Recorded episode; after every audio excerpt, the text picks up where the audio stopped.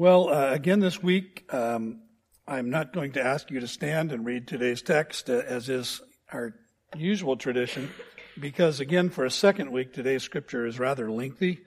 I think the same thing will probably apply next week. But uh, please turn in your Bibles to uh, Acts chapter 25. We're going to be considering the entire chapter. Uh, we're approaching the end of this series, Turning the World Upside Down, a study through uh, the New Testament book titled The Acts of the Apostles. And including today's message, we have just seven weeks to go. And uh, we will be done. But as we come to these final chapters, uh, the, the pace of the narrative quickens. Um, for one who is paying attention, each passage is increasingly, I think, captivating, uh, intense, and uh, really consequential. And as we closed out chapter 24 last week, Antonius Felix, the Roman procurator, the Roman governor of Judea, had placed Paul, the apostle Paul, under house arrest in the praetorium at Caesarea Maritima, Caesarea by the sea, the capital city of Judea in those days under the rule of the Roman Empire. And that's precisely where we find him at the start of chapter 25. Uh, but two years have passed uh, since, between last week and this in the text. Um, in AD, uh, by the way, the year now is uh, 59 or 60. We're not quite precisely sure, but right in there.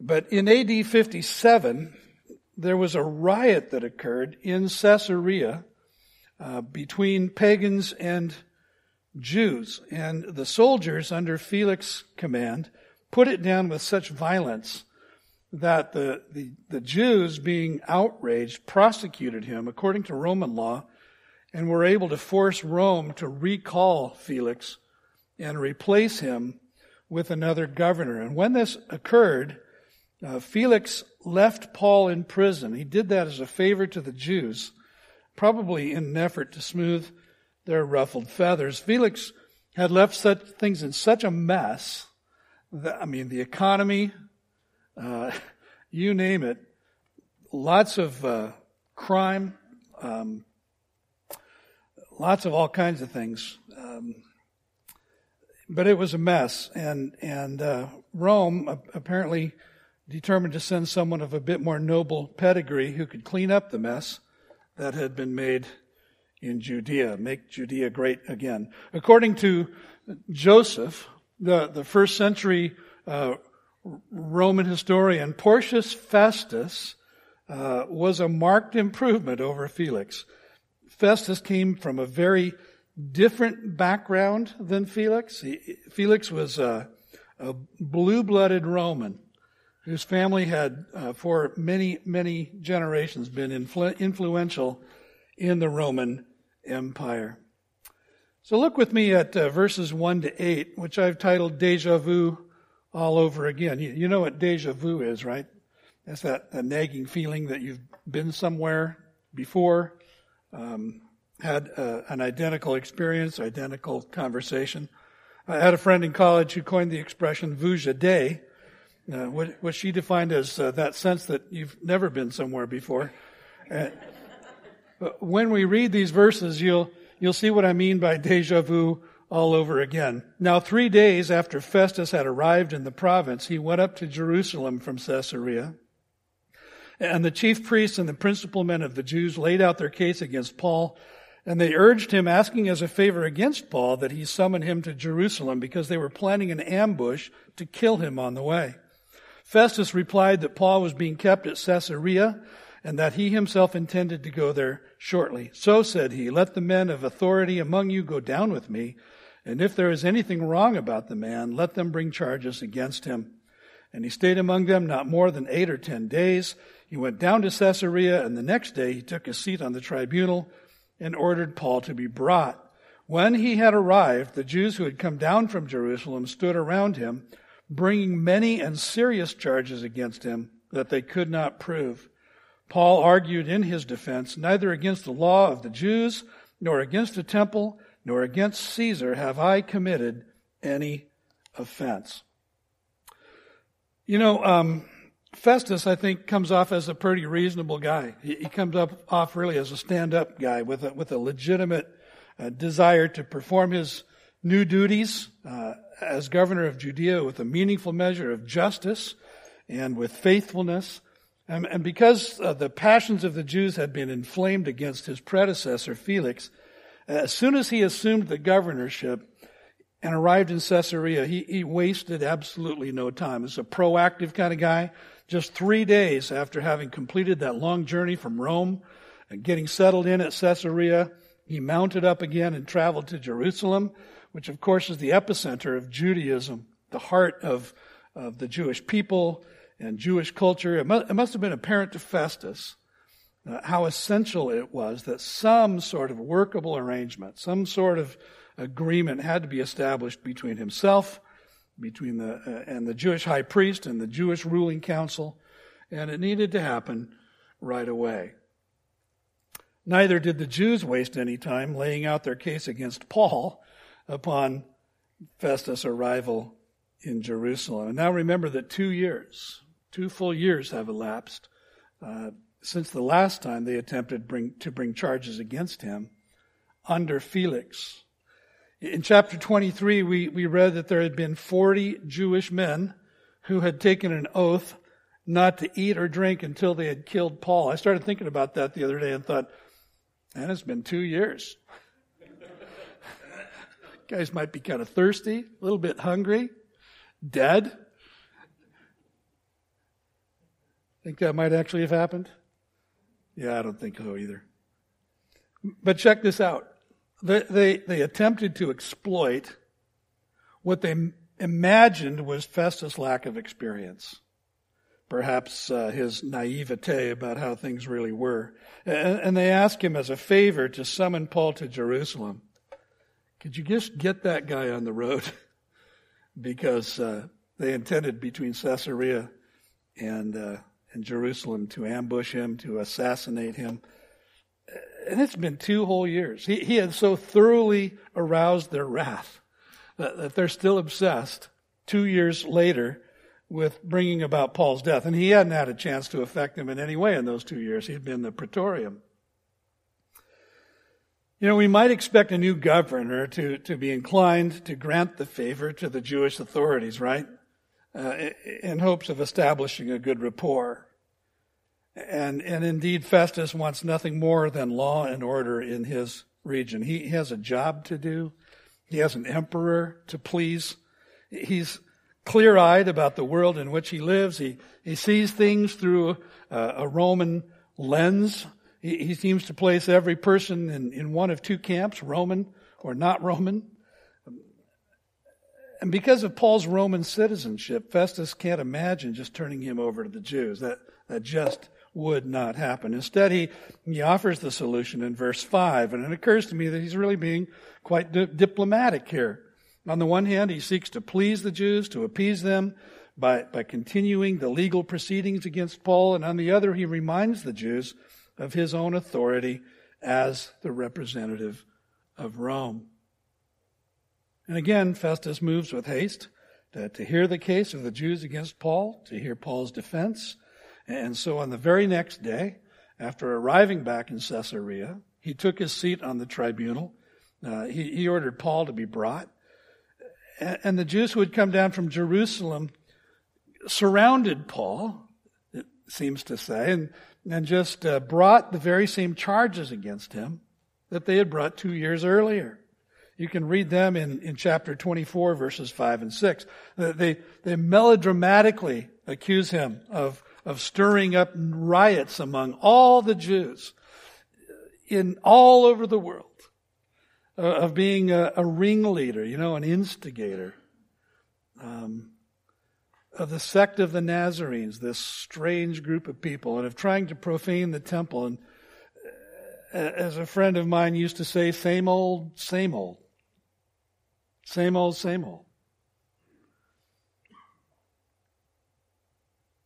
They couldn't prove their charges then. They can't prove them now on this new occasion. So, so all Paul had to do in his own defense was to offer a simple, brief, categorical denial of all the charges. In verse 8, neither against the law of the Jews, nor against the temple, nor against Caesar have I committed any offense. It was that mic drop moment, right? End of discussion. In verses 9 to 12, then, we see Paul's appeal to Caesar, but Festus, wishing to do the Jews a favor, said to Paul, Do you wish to go up to Jerusalem and there be tried on these charges before me? Notice it's a proposal. It's, it's, an invitation. It's not a command. But Paul said, I, I am standing before Caesar's tribunal where I ought to be tried. To the Jews I have done no wrong, as you yourself know very well. If then I am a wrongdoer and have committed anything for which I deserve to die, I do not seek to escape death. But if there's nothing to their charges against me, no one can give me up to them. I appeal to Caesar.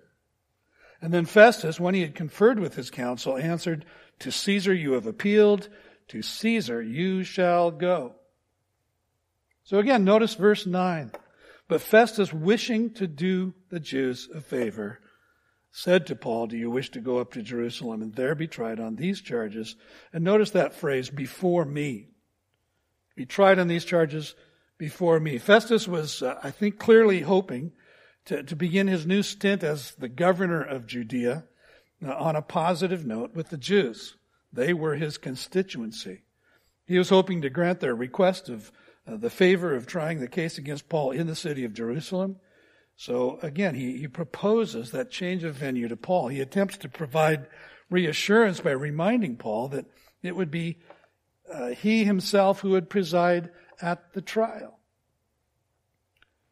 But Paul wasn't about to accommodate Festus' political ambition at the risk of his own life. Uh, he, he hadn't forgotten the earlier plot to assassinate him, and he anticipated a second attempt if he went to Jerusalem. Nor really could he expect any justice in Jerusalem.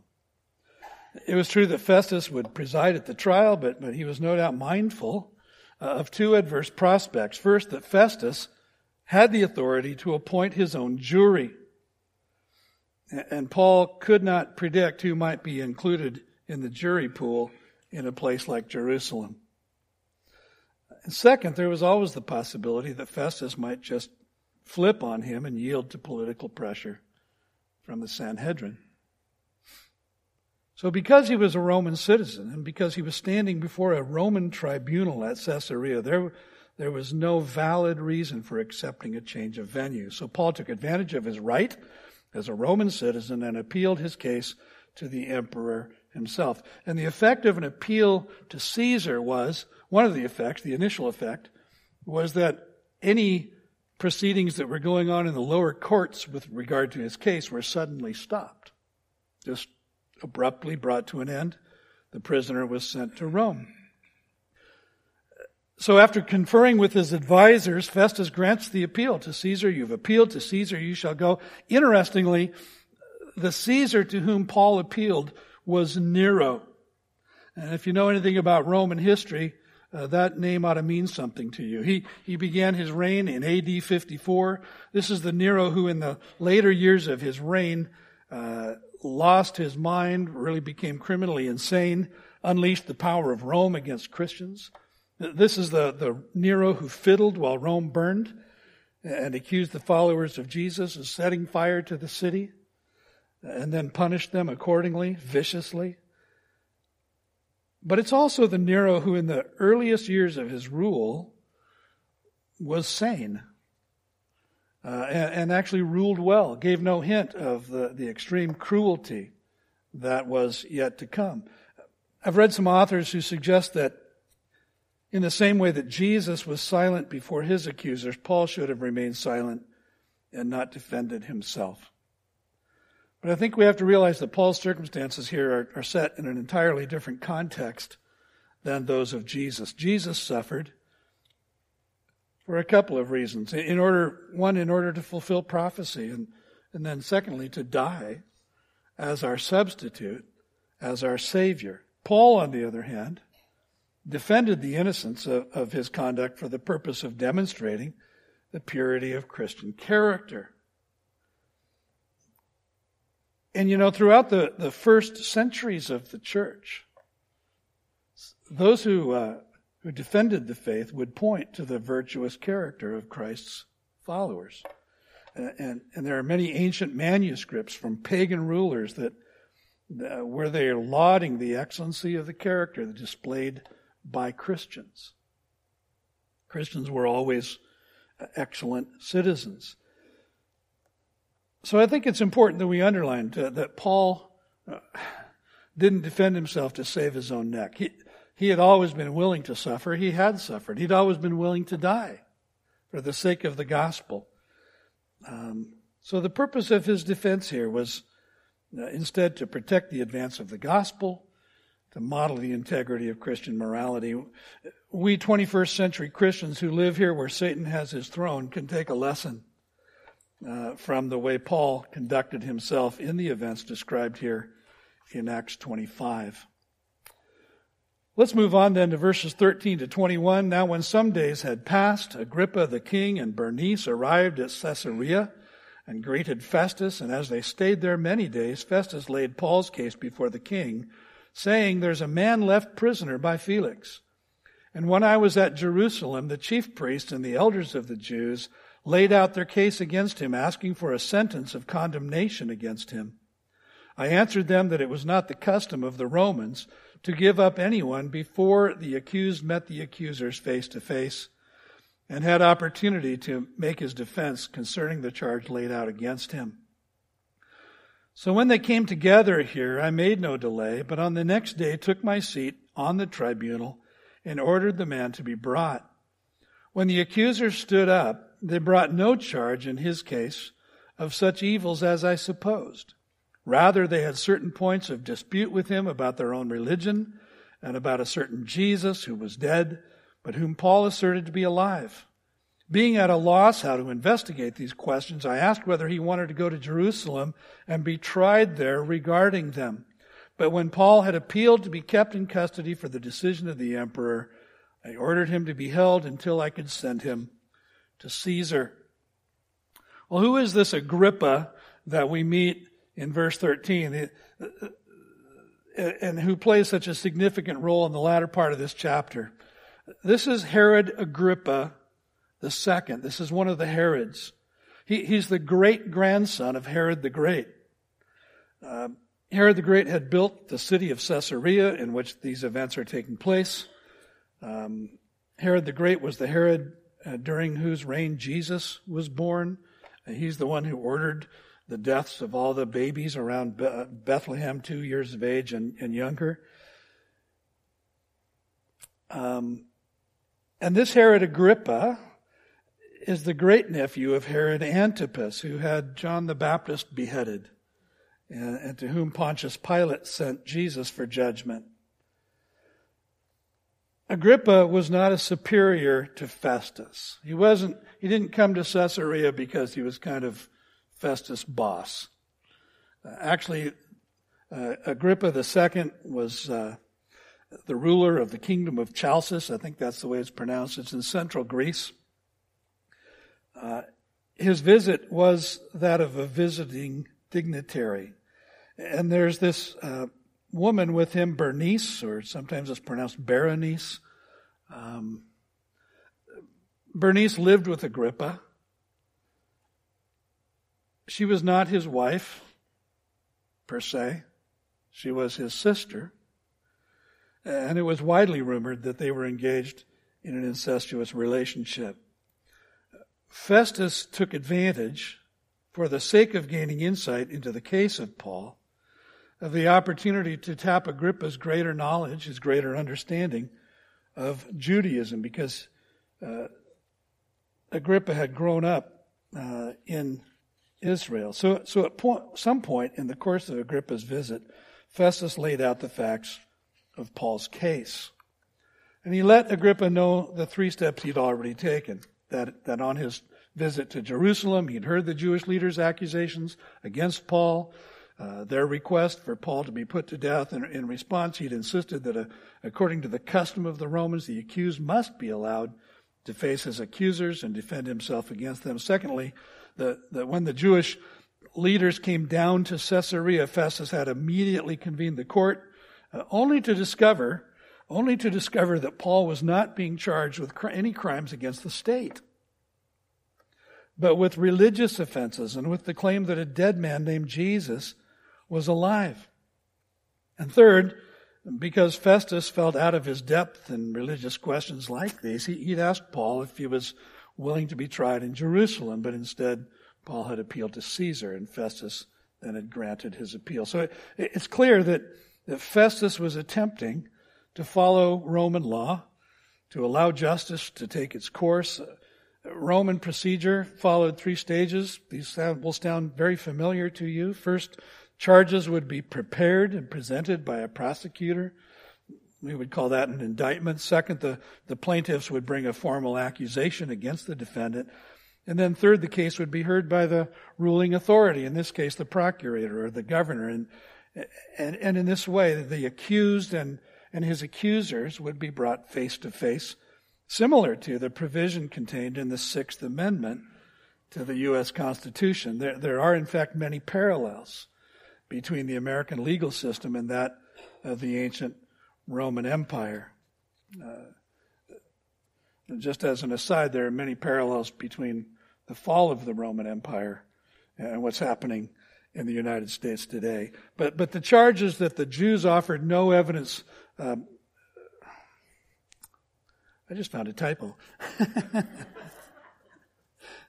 um, the Jews offered no evidence for the charges that they brought against Paul. It was a great big nothing burger from a legal or, or political standpoint. But notice what else is taking here, uh, taking place here, and this is uh, really kind of interesting. You've got two Roman rulers discussing together the resurrection of Jesus of Nazareth from the dead. Because they had to. But here they are. And, they're dabbling along the edges of, uh, of the most radical, the most earth shattering, the most history changing, the most life transforming reality of all time.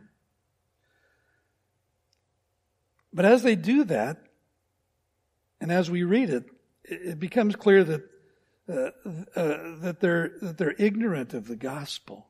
They're ignorant of the most basic tenets of Christian faith. They may have heard of the Christian gospel, as it seems Felix had, but but they held no uh, no understanding whatsoever of its meaning or its power.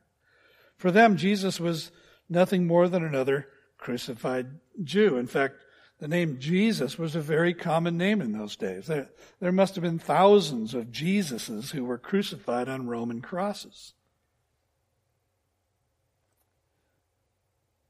And the strange notion that somebody thought he was no longer dead may have been of some interest to them, but ultimately it was, would have been irrelevant to them. You can almost hear the puzzled tone in his voice, can't you? As, as, as Festus relates this stuff to Agrippa. The doctrinal disputes at the center of this case are, are totally outside the realm of his expertise. Uh, so they're perplexing to him. And to Festus, it's clear that Paul was one who actually believed that this man named Jesus, whoever that had been, had died, but had subsequently risen from the grave. To believe that was crazy, but it was hardly a treasonous crime. He would have regarded it as merely a point of disagreement among the Jews. So here's another reminder that when you and I share the gospel, uh, we rarely see instant conversion, right? I mean, when we first share the gospel with some people, they just scratch their heads. What's this about? And I've heard it said that, that many people require up to seven or more exposures to the gospel before they'll believe, if they're going to believe at all. Many of us are planting gardens at this time of year. Anybody planting a garden? Some of you? All right. I hope that your plants come up faster than your hands did. but when you read the back of a seed packet, uh, you'll usually see how long it takes for the seed to germinate, right? And um, some seeds germinate quickly, some don't. Some germination schedules can be quite long. I remember holding a seed packet in my hand a couple of years ago, uh, and I was excited about growing. I can't remember what it was. I was excited at the time. But when I read the packet, it said nine months to germinate. And I went, you know, that's a, that's a long time. When we share the gospel with somebody, we may simply be planting a seed. It's not going to be add water and stir and voila. Uh, we may simply be planting a seed prayerfully, hoping, hoping that it will germinate and that it will take root. It may bear fruit only when another conversation takes place or another set of conversations take place or another input is received. So one person plants, Paul said on one occasion, one person plants, another waters, but it's God who causes the growth and he does that in his way and on his own schedule. Go with me now to verse 22. You see this man. Verse 22 says, Then Agrippa said to Festus, I would like to hear the man myself. Tomorrow, said he, you will hear him. I remember that Agrippa's great uncle Antipas loved to hear John the Baptist. He would invite him from his prison cell into the palace, and they'd have uh, a glass of wine and a, a good conversation. Antipas was intrigued with John and the things that he had to say, but then one day he ordered that his head should be separated from his body and brought to him on a platter, and it was. We might legitimately ask what might have motivated now um, his great nephew's interest in hearing Paul. Was it mere curiosity? Was it a genuine desire to help Festus sort out his dilemma? And the very dis- brief description of verse 23 makes it sound like a, like a really auspicious occasion, doesn't it? You can imagine that Agrippa and Bernice were wearing their finest. Um, the tribunes were wearing their dress uniforms. If there was any armor, it had all been polished. Uh, the helmets were sparkling, and the prominent men of the city were decked out for the occasion. Verse 23 So on the next day, Agrippa and Bernice came with great pomp, and they entered the audience hall with the military tribunes and the prominent men of the city. And you can just hear the music, right? The, the soundtrack of that. And then at the command of Festus, Paul was brought in, and Festus said, King Agrippa and all who are present with us, you see this man about whom the whole Jewish people petitioned me both in Jerusalem and here, shouting that he ought not to live any longer. But I found that he had done nothing deserving death. And as he himself appealed to the emperor, I decided to go ahead and send him, but I have nothing definite to write to my Lord about him. Therefore I have brought him before you all, and especially before you, King Agrippa, so that after we have examined him, I may have something to write. For it seems to me unreasonable in sending a prisoner not to indicate the charges against him. In a sense, Festus' words here are, are really nothing more than a, a formal public rehash of his prior conversation with Agrippa. In verse 24, he begins his address to the assembly with the words, You see this man. I think that's an interesting phrase. You see this man. The Jews saw Paul in the same way that they saw Jesus as a, as a disruptor, as a perpetrator of a great scandal, as a heretic, as a blasphemer. Festus, on the other hand, saw him from a totally different angle. He saw Paul as, as a Roman citizen in whom he had found nothing deserving of the death penalty that, that the Jewish community had twice now requested. And then there's Agrippa, who, on the other hand, who seems to have viewed Paul as nothing more than an amusement, uh, a curiosity, and maybe even just a little bit of a confusion. Festus goes on to say that although Paul had appealed to Caesar and his request had been granted, he had nothing to write to Caesar about him. the charges against him were vapid. Any valid evidence of those charges was non existent.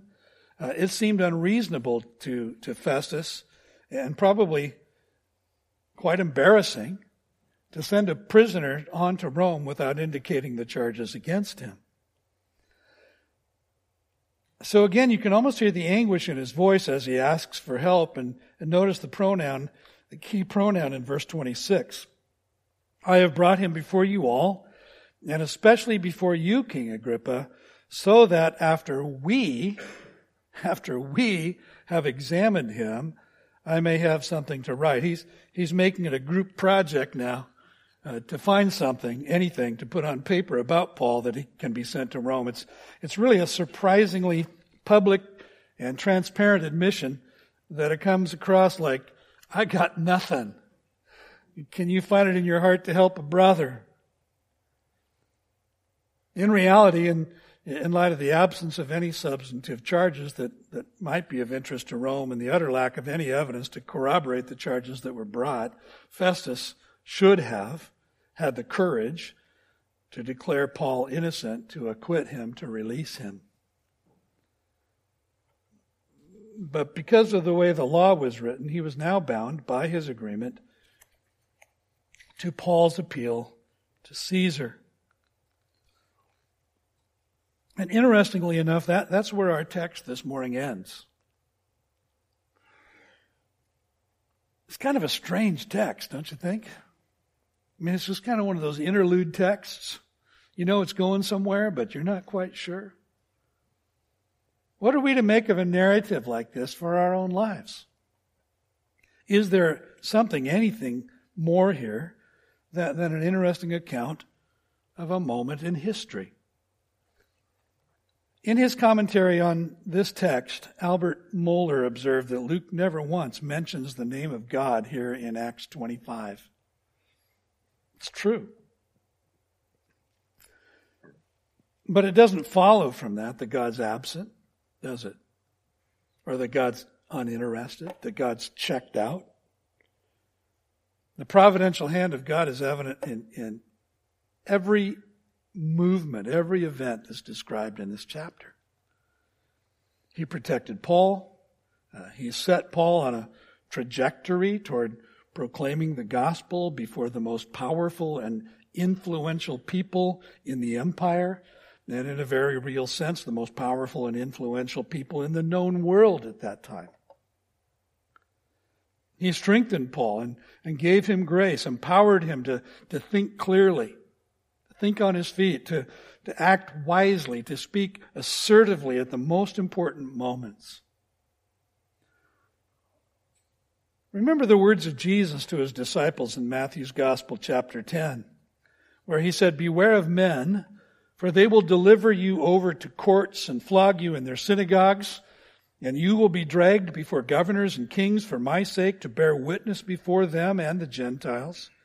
When they deliver you over, do not be anxious how you are to speak or what you are to say, for what you are to say will be given to you in that hour. For it is not you who speak, but the Spirit of your Father speaking through you. Great promise. You know, what stands out to me most from this passage is the simple fact that those who wanted to bring charges against Paul couldn't find anything that they could make stick to him. He's like the Teflon apostle. Neither a, a meaningful accusation nor, nor any evidence of the things of which they feebly tried to charge him. So how do we take a text like this and apply it to our own lives? What's the therefore? There is no therefore. Not in the text.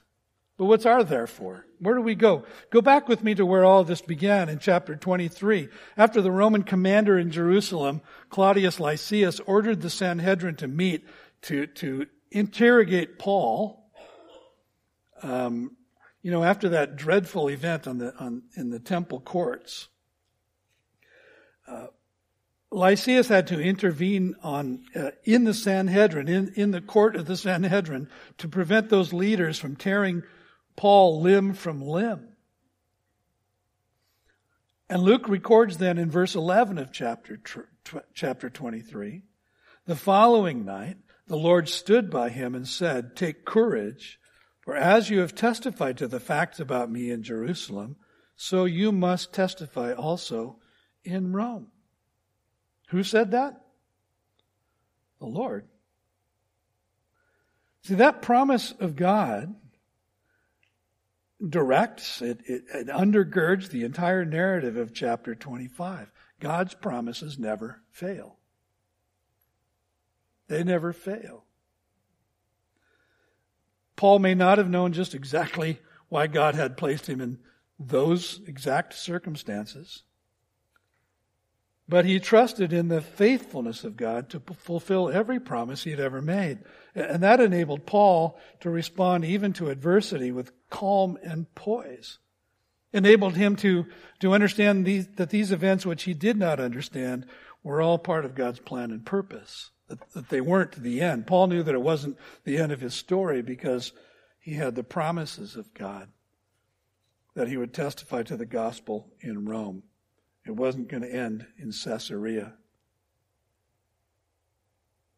God has a plan and a purpose for your life as well. In Ephesians 2 8 and 9, Paul wrote about how we are saved. And he says it's not by our works, but by God's grace, appropriated by faith. But that's just the beginning of the Christian life. That's just the beginning of the whole adventure. He adds in verse 10 For we are his workmanship, his masterpiece, his work of art, created in Christ Jesus for good works, which God prepared beforehand that we should walk in them.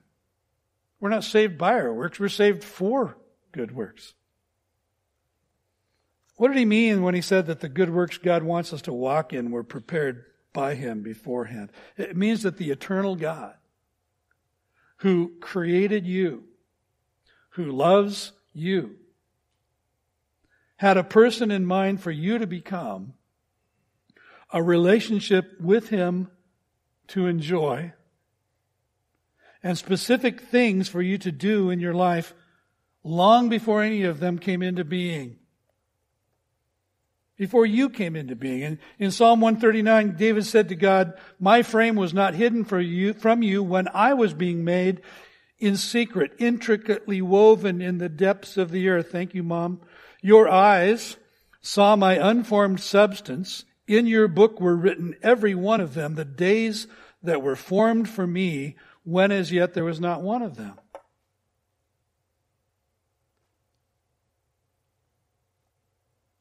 There's this TV show called The Days of Our Lives, right?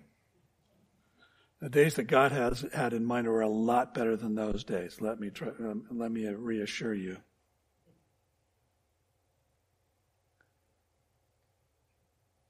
But here's the reality.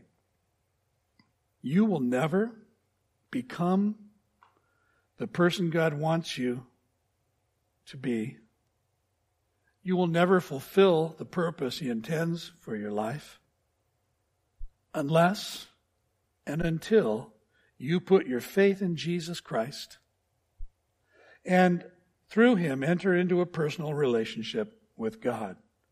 Your sins forgiven, your very being transformed from within. And then the adventure begins.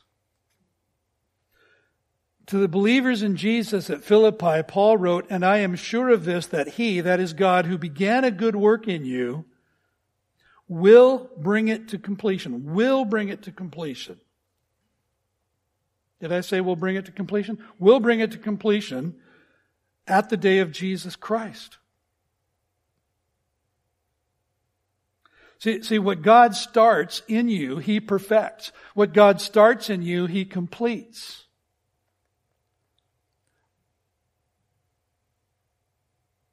But it starts at the cross. Why? Because the, the person that God had in mind for you to become only comes into existence through Christ.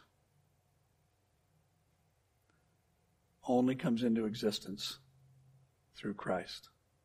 Begins at the cross. This theme of blamelessness that we see in chapter 25 uh, of living in relationship with God and others in such a way that no charge can be brought against you is presented in many ways in the New Testament. For example, Peter wrote, Keep your conduct among the Gentiles honorable, so that when they speak against you as evildoers, notice, notice it's when, not if.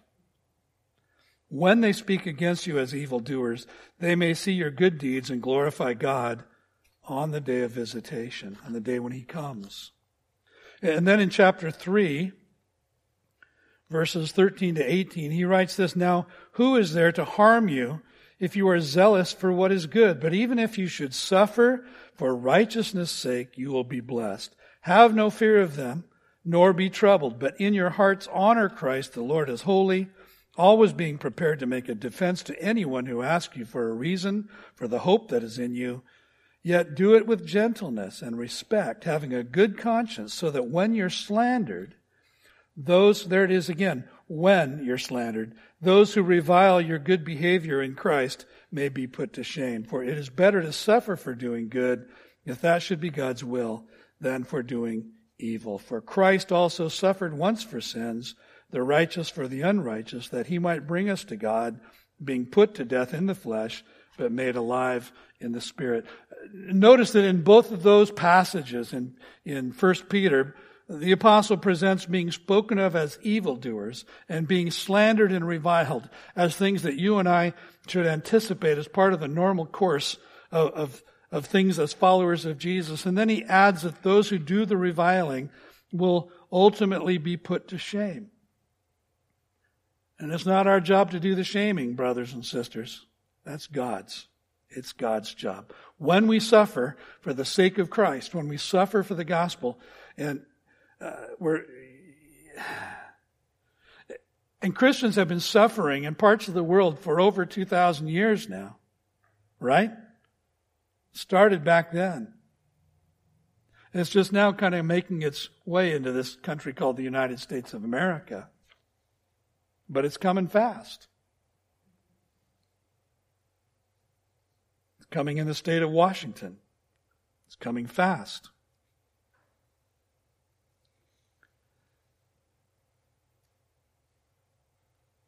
When we suffer for the sake of Christ and for the gospel, we're following the example of Jesus, who suffered to bring us to God.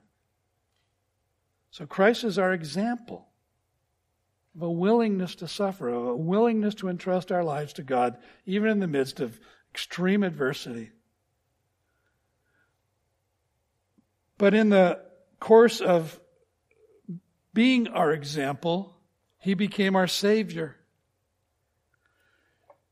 Christ is our example, yes. Some people want to leave him there at that. But they can't do that if they understand the story. Christ is our example, and Christ is our only Savior. Jesus said to his disciples, You're the light of the world. A city set on a hill cannot be hidden, nor do people light a lamp and put it under a basket, but on a stand, and it gives light to all in the house. In the same way, let your light shine before others, so that they may see your good works and give glory to your Father who is in heaven, that they may see what? Your good works not your baptismal certificate, as important as that might be at some level. Not your certificate of church membership. Not your fish bumper sticker. Not your Jesus t-shirt.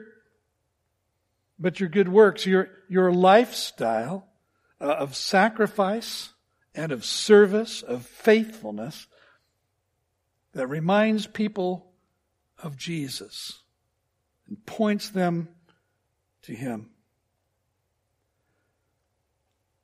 I wonder this morning whether you're ready to move beyond simply move, viewing Jesus as a good example. And you're willing to trust Him today as your Savior, your Lord, your forgiver, your leader. I'd like to invite you today just to, to trust in Christ if you haven't done that, to to transfer and, and really, I like to describe it as a transfer of trust. I, I transfer my trust away from my ability to please God in any way because I can't. I just keep blowing it, blowing it, blowing it, blowing it, moment by moment. I can't please God. I can't meet His righteous standard. And no amount of cleverness or morality or, you know, charity or whatever you want to throw into that basket. None of that will ever meet God's righteous standard. And so what do we have to do? We have, we have to transfer our trust from all that stuff that we think somehow is going to save us to the only thing that will. And that's the work of Christ at the cross, shedding his blood for our salvation, taking our punishment, taking the justice that should have been ours, absorbing the wrath of God that should have been poured out on us.